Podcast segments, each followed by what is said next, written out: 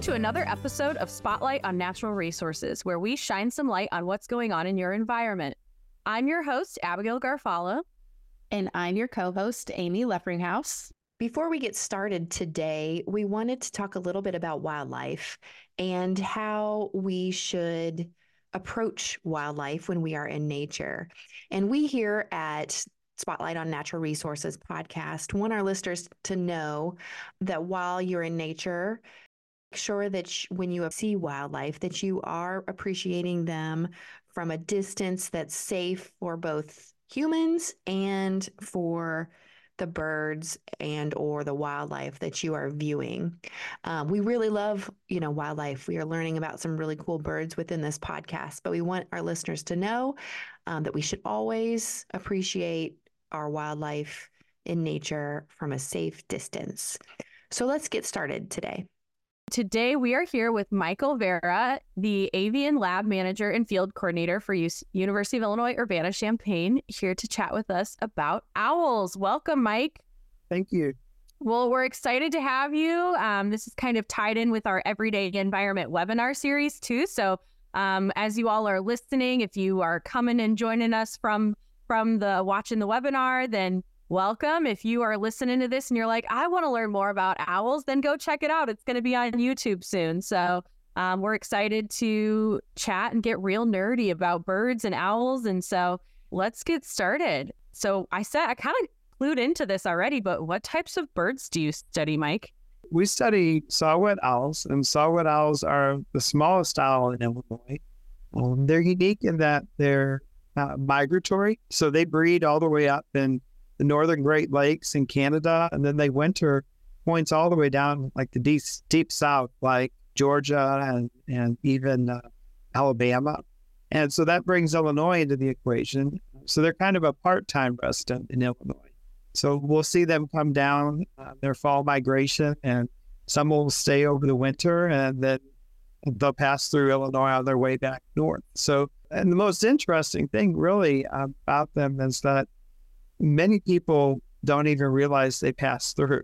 Uh, they're just so small, they're so secretive, and they're here for such a short period of time. So, um, really, really a neat study uh, uh, species to study.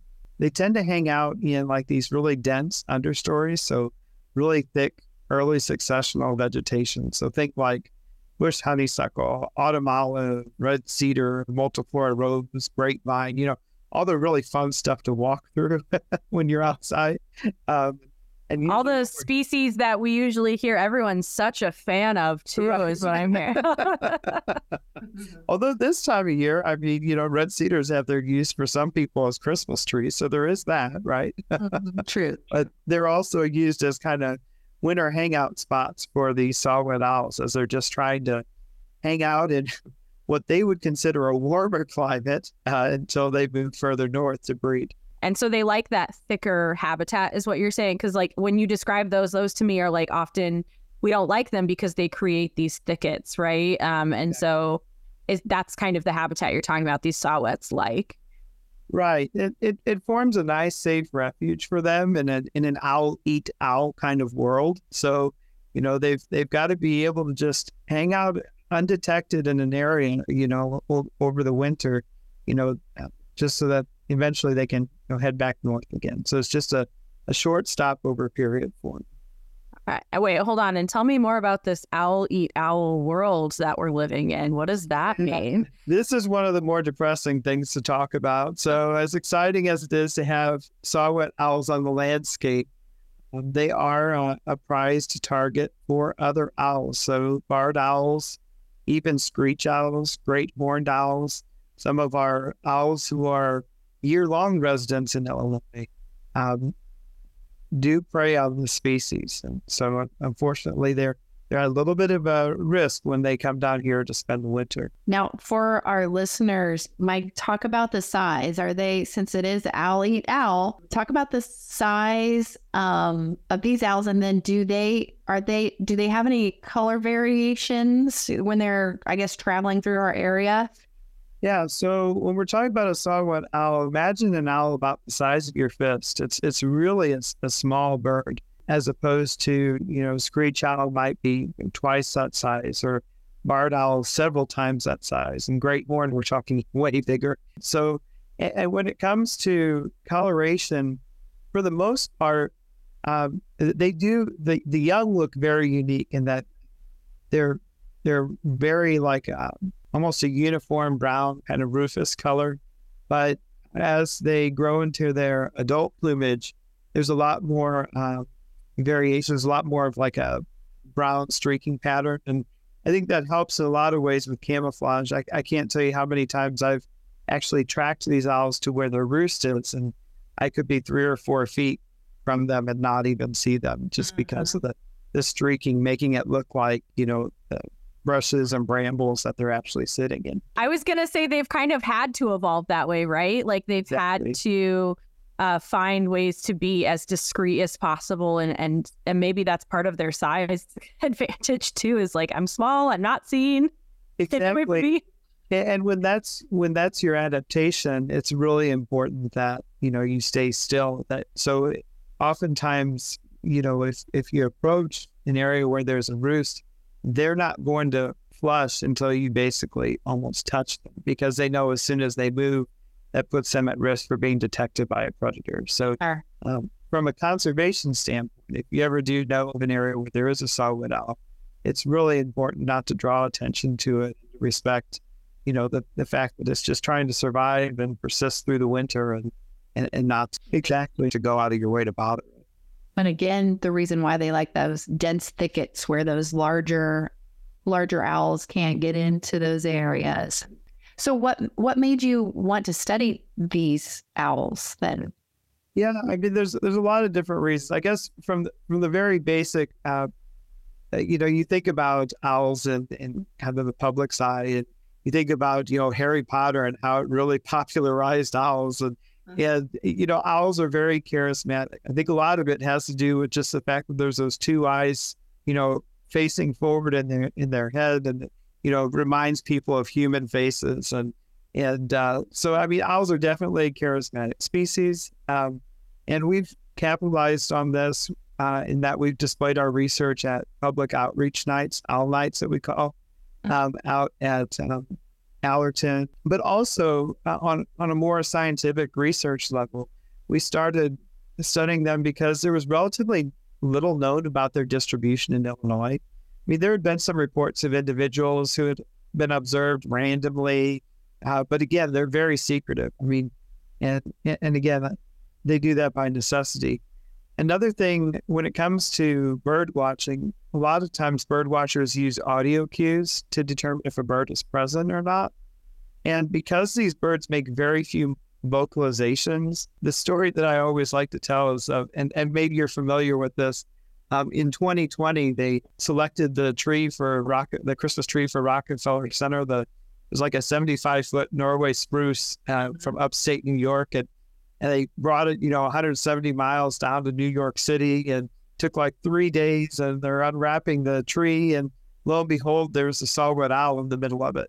Oh you know, and, and, they nicknamed uh, nicknamed her Rocky, and of course she hadn't you know, eaten or had anything to to drink in, in days, so you know, they admitted her into the into the nearest wildlife clinic. But uh, I mean, that just goes to show how how little we realize they're there in plain sight. It's it's just you really have to be looking for them. I remember that story. Like you just kind of tickled the edge of my brain, like being like, yeah. oh yeah, like I remember hearing about an owl, but like that's so cool that like this is why I find ecology so cool because like it's that whole story of like yeah, and it's because of like their relationship with predation and and all of that that like why that culminated in this event of like us not seeing them and this accidental wildlife interaction and stuff. And so that's that's so cool. And also poor Rocky.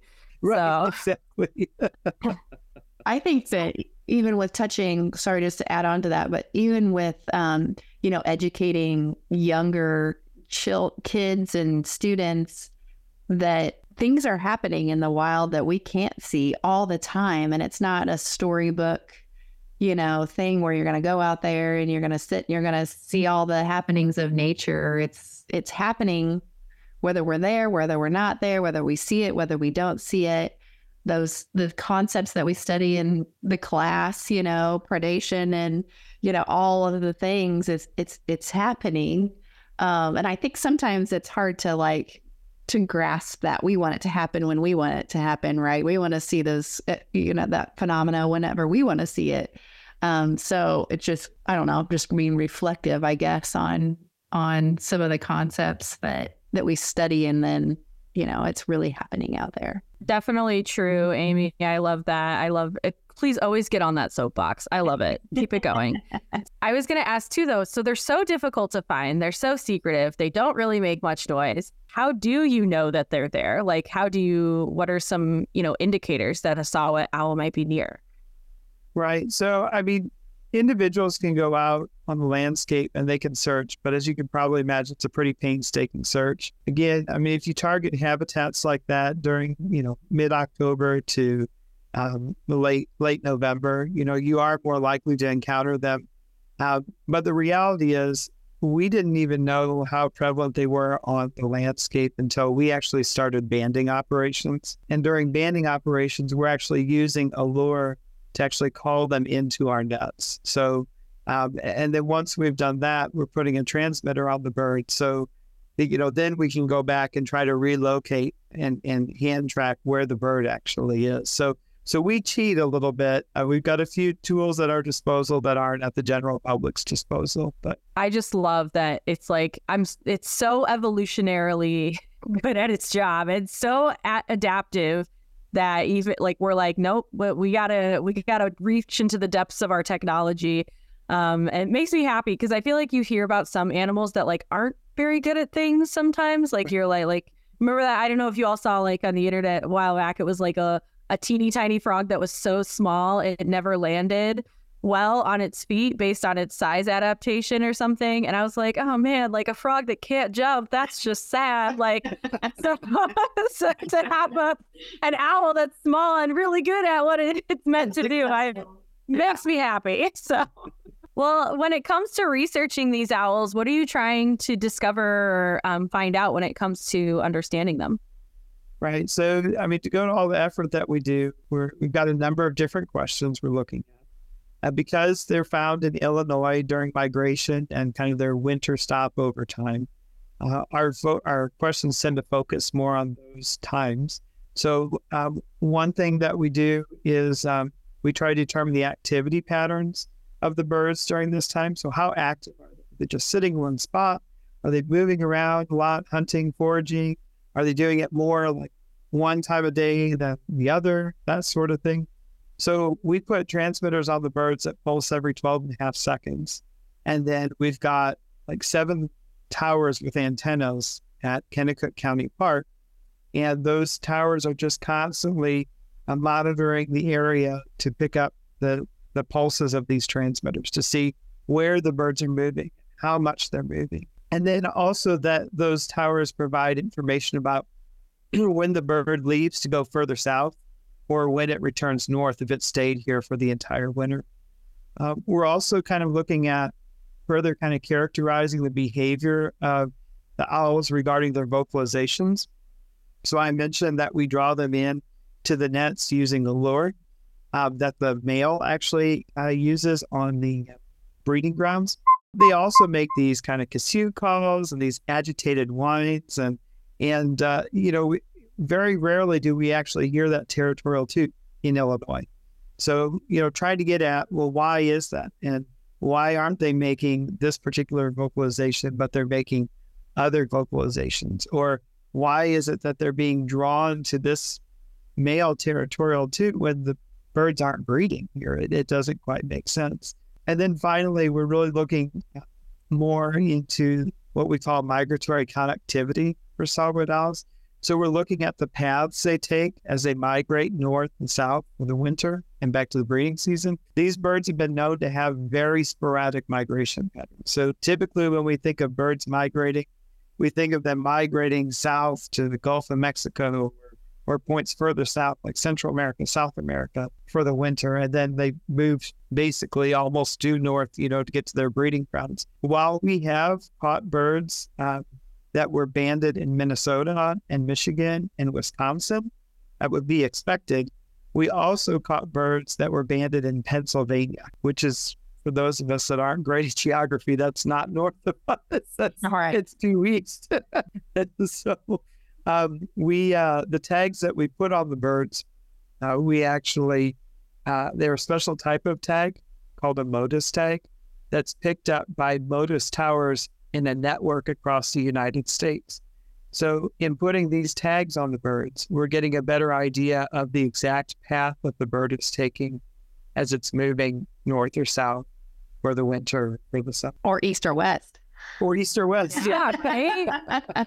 so you're thinking that they're not following like the typical like flyway, flyways pattern made possibly? Or you're looking Yeah, it, it could be. I mean, there's a lot of speculation. The one thing I would say about um, our birds that were re- or relocated or refound in Pennsylvania is more likely what happened because these were separate years. So it's likely that the bird migrated down to Illinois for one winter, then migrated back north, but then the next year it migrated south towards Pennsylvania. Sure. Um, but again, when we think about those of us that are geographically challenged, you know, uh, you know, what's the likelihood that you'd be able to return to the same spot, you know, one, Right. two winters in a row, or right. Although those hummingbirds, you know, I just can't hardly believe that sometimes it seems that they are visiting the same spots. Well, that's a good point because a lot of birds do have very good navigational skills, and you will have. I mean, our lab also does work with whippoorwills, and there are whippoorwills that come back to the exact same spot within, you know, uh, maybe 10 to 15 meters uh, from one year to the next. And they're flying all the way down to Mexico and back, you know. They're, I'm just going to say they're just like us. Some are better at direction, some are not. Saw-whets, on the other hand, they have they have They're great at hiding, but directionally challenged, possibly. And think about too, this is a small owl, you know, so it isn't necessarily, you know, an Olympic flyer in terms of, you know, uh, being robust and very aerodynamic. I mean, they they're still able to fly and complete their migrations, but um, I'm sure because of their shape and because of their their structure that you know migration is a pretty intense, energy draining, you know, uh, activity for them. And I didn't know too if you, there were other trends that you were seeing too, or maybe things you can't speak on yet because you're still doing research. just as a teaser, one one really interesting thing is that when it comes to the birds that actually caught in Illinois, um, 75 to 80 percent of them are actually females. So most of the males were, uh, it, it would seem, um, are actually staying at points further north, or as crazy as this might sound, staying on their breeding territory through the middle of the winter in the northern Great Lakes, which I can only imagine how cold, frigid, you know, different. All the ladies are leaving. Where's the breeding happening? What are they doing there? Now, I do have a question though. So, because you're using um like the male kind of territorial sound as your like almost lure, is that possibly like a confounding factor to like why you're seeing mainly females in the area? Like the males are there, you're just not trapping them. Right. So that's a good point. And we do catch males um, in addition to females, but um, so it's not like we're just catching females. So the fact that it's still catching some males would indicate that it, you know there's probably not as much bias as we would think. Um, and kind of jumping ahead to, um, we're part of a collaboration called Project OwlNet. So they we're just one, or actually two, of over a hundred different stations across the United States and Canada who have kind of adopted this um, methodology. They're finding the same things, even in areas where the sex ratio is just a little bit more even. Um, so it's it's just very bizarre. Ooh, so cool. A question about the transmitters or the tags. Do they, once you put those on, do they do they stay with the bird? I just don't know a lot about bird research, but do they stay with that bird for the rest of its life? So in a perfect world, what we would do is we would create a harness that would have the transmitter attached, and as soon as the battery to the transmitter would die, the harness would fall off. Mm-hmm. We do our best to kind of time that to about the same time by using materials that eventually over time will naturally de- degrade. So using some natural fibers, um, as opposed to just like synthetic ones that are that are meant to really keep it on.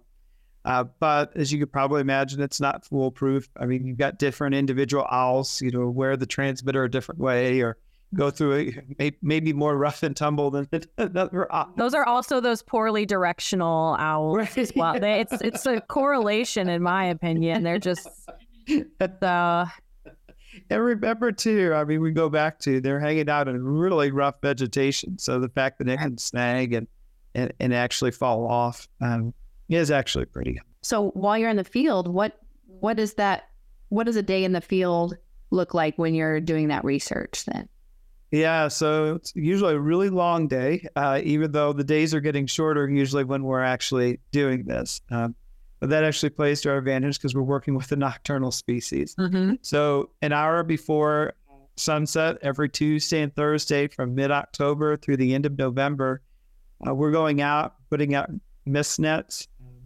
The mist nets are these like 30 foot long by like eight foot high uh, nets that are are they, they're they're like mist. It's it, it almost looks invisible to the human. Uh, we've caught a few humans in them before. and uh, and we catch them all. I wasn't sure if you were going to go for humans. Yeah, I was like, sorry, you got humans at you. I was like, is he going to say humans? Like in my head, I was processing. and the worst part is the humans that we tend to catch are the ones who know that the net is there. But, but yeah, so we place 15 mist nets out in a call box at the center of it, playing that territorial toot. And then we'll check the nets every 45 to 60 minutes and and we'll do that typically five to six hours a night. Um, and when we get to the net, if there's owl in there, of course, we'll extract the owl from the net. And we put a band around the bird's leg um, so that if anybody else would catch the bird, they'd be able to know more information about where it had been. Um, and then we place a backpack harness with a transmitter on its back. We take some measurements, wing chord and tail length and mass.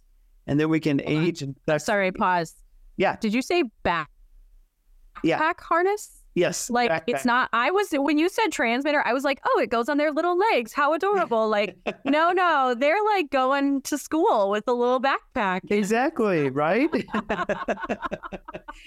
exactly. So yeah, it's it's the the transmitter is kind of attached to their back, but it's got like two little straps that go over the wings, and then it kind of connects at the front. So I'm envisioning Wonder pets. yeah. oh, and you've seen the cartoon, you know, with their little goggles on in there. so yeah, and then uh, once we age and sex it, um, the really cool thing, I guess, before I get ahead of myself, aging is really a neat thing. Uh, I guess with a podcast, you won't have a picture of it, but I can put this in the presentation. If you shine a UV or a black light on their wings, their feathers will actually light up bright pink, hmm. which is really cool. Yeah. And if all of them are pink on the bird, that means that they're a hatch year bird, meaning they were just born in like May or June of, of that year. Mm-hmm. Um, but then as owls age, well, all birds age, actually, they replace feathers. And so um, if it's an older bird, you'll actually see gaps in the pink. So you'll just see like a dull brown feather and then surrounded by these bright pink. So the patterns you actually see on the underside of the wing with the UV light will actually tell you how old it is. That's that's so cool. I love thinking about how we discovered that information. Yeah. Uh, like somebody was just like either accidentally, yeah, like I wonder what happens when we put UV light on it. Yes. And oh, it's bright. Like I wish I could say I discovered that or that I was there when it happened, but I wasn't, unfortunately. so, and, and, of course, we release the owls, and then um, usually we'll come back later in the week uh, during the day and we'll go out with a handheld antenna and a receiver and we'll listen for those pings that the transmitter is actually um, creating at, at that specific frequency. And we just keep trying to walk the direction that it seems like the signal's coming from as it gets louder and louder. And we look like crazy you know all over in the brush and, then vines to try to figure out you know this is actually still on an owl or if the or is it might have fallen off or so. so the transmitter isn't like always sending its location you have to have like a receiver telling you like an owl is near essentially So so it is always when you turn the receiver on, uh, the transmitter is always pulsing, and that's why eventually the battery dies on it because it's just constantly playing. Um, and that's also why we have the towers that we do because the towers just automatically recording those pulses 24 7. So we end up with a lot of data. I think I had like 40 million, uh, you know, detections of these transmitters. But, uh, and that's always what we spend this time of year doing is going through all of that data. Um, but we do have kind of an interesting playback experiment that we've been doing. So if I go out and I find where an owl is actually sitting or roosting in a bush or a vine or whatever, um, I'll actually stand between the closest tower and the owl right around dusk. And then I'll play like an audio clip, one of those three calls that I'd mentioned earlier. And um, then we can actually see if the bird's moving towards the sound or away from the sound based on if the transmitter signal is getting louder or softer, whether it's flying towards or away from the tower. Mm-hmm. And then, of course, we look for, you know, is the bird, uh, you know, making noises back at me or is it flying around? And there's been a few times where they've actually called back at me and it's real, been really interesting. Um, or even if I go back to the tower and I look, I can actually see the signal changing on the different antennas. So you can see the owl actually circling the tower, which is kind of neat. It's like making calls back at you, like, um, excuse me, this is my vacation. Yeah. it's, supposed to be peaceful. Do you know what my summer life is like? Those boys never leave the breeding grounds.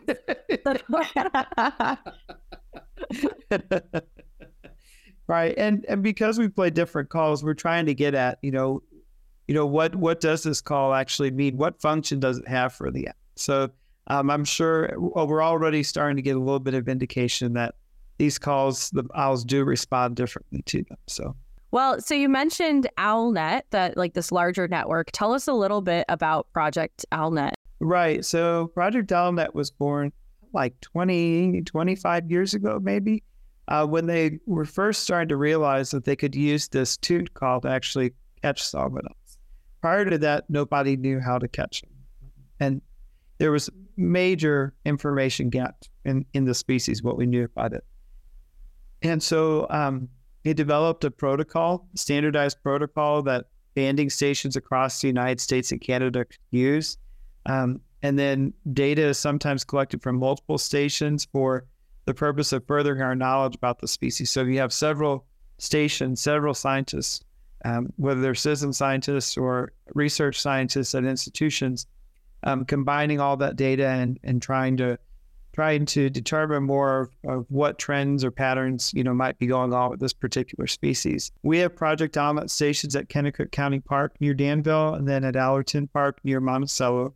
Although in Illinois, um, there's also a station up at Sand Bluff Bird Observatory up near Rockford. And then, uh, kind of one thing that this collaboration allows is to kind of help facilitate larger projects, especially future initiatives. So, one big future initiative that we're planning on doing and participating in is the deployment of over 300 transmitters in the coming year to actually track saw-whet owl migration across their entire range, uh, from you know all the way over in Nova Scotia to British Columbia, down to California and Georgia, even because uh, there's a lot of unknowns, and we have a whole network of Motus towers to be able to pick those birds up as they migrate. So, really a large scale effort. Most years we only put out um, at Kennekuk um, maybe about 20 transmitters, but we're limited in just by you know the number of volunteers and and the cost of the transmitter. So, doing this on a much larger level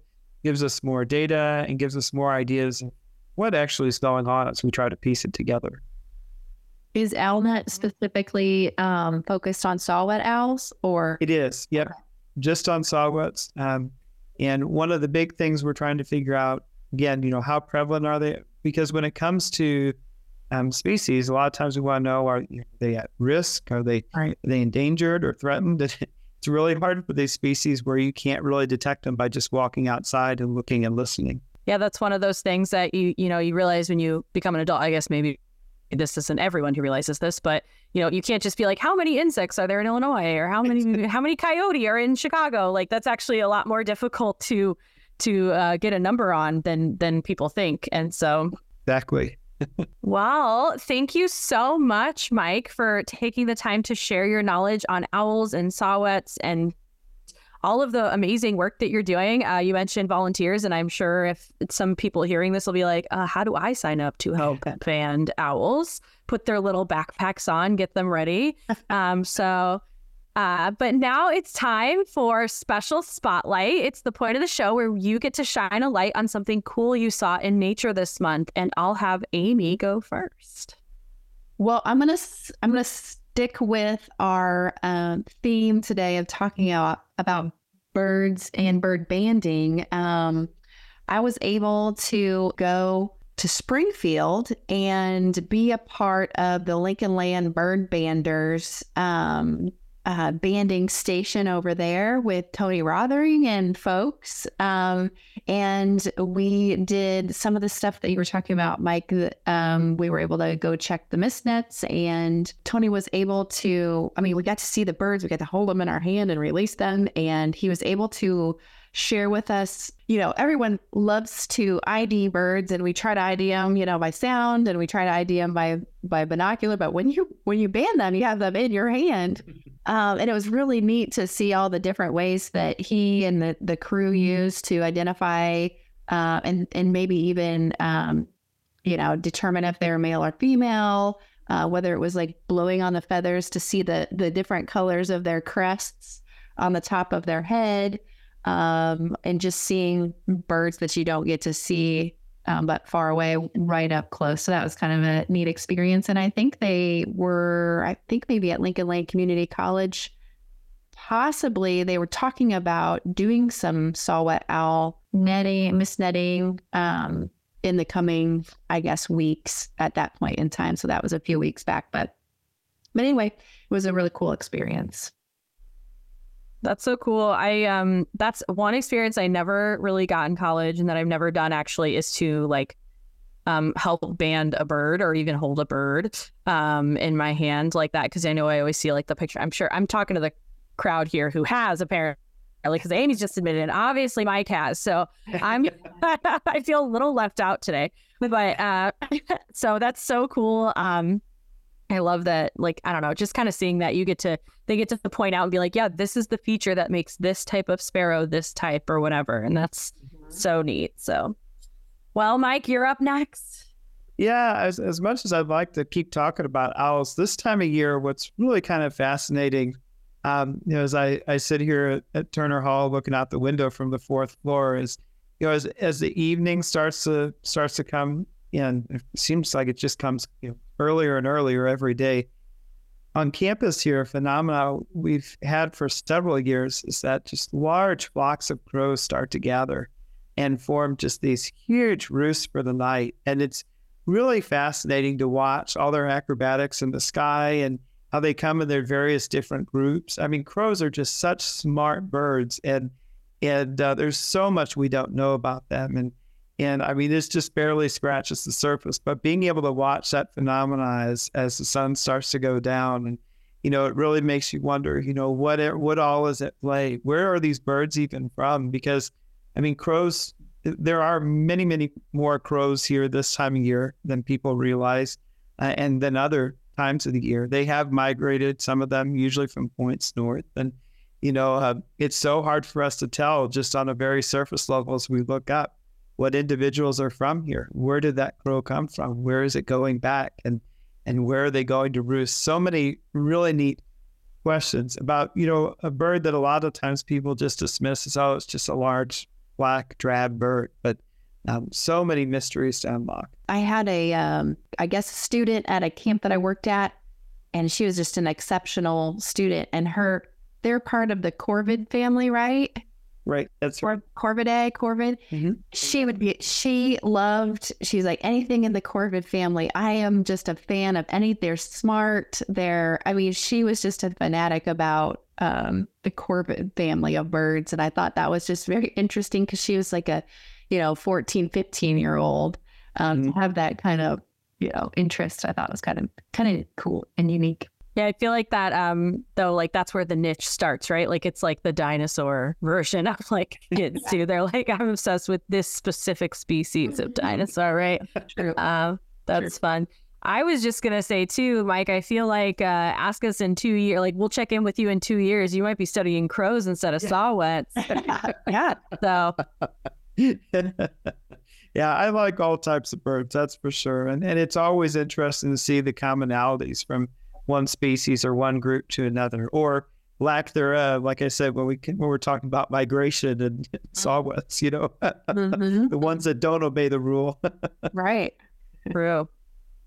Well, um, I will go. Mine is, is not bird related. I am not a bird person. I've I just I don't know what it is about bird calls. It's like I cannot hear the differences in a lot of them. I really struggle. So um, but I'm gonna talk about something way more mundane and less cool than you two both shared. Um, I have like a little garden in my backyard and I planted thyme a year ago. It's not a native plant, but it's still nature because it's growing outside. and and um, I went to go make myself um, uh, chicken pot pie. It's like my favorite recipe, and it's a it calls for thyme. And I was like, I wonder if my thyme is still good, and it's still green. It's the middle of December, and it's still green, and I'm gonna eat it. And so I was just so shocked to, and I like haven't gotten a chance to look into like what the heck is going on with thyme that it survives these kinds of freezing freezing weathers and and temperature changes and things like that that it is the only green thing in my garden right now outside of weeds which makes me a little concerned about the fact that i planted it in the ground as well so um so yeah so that's my little spotlight because i just could i just thought it was really amazing and now i can still use it as a plant right now so. Mhm. Very interesting. well, um, this has been another episode of Spotlight on Natural Resources podcast. Thank you so much, Mike, for taking the time to chat with us. Check out next month where we'll talk with Peggy and Nessie about phenology. It'll be a whole new year, 2024.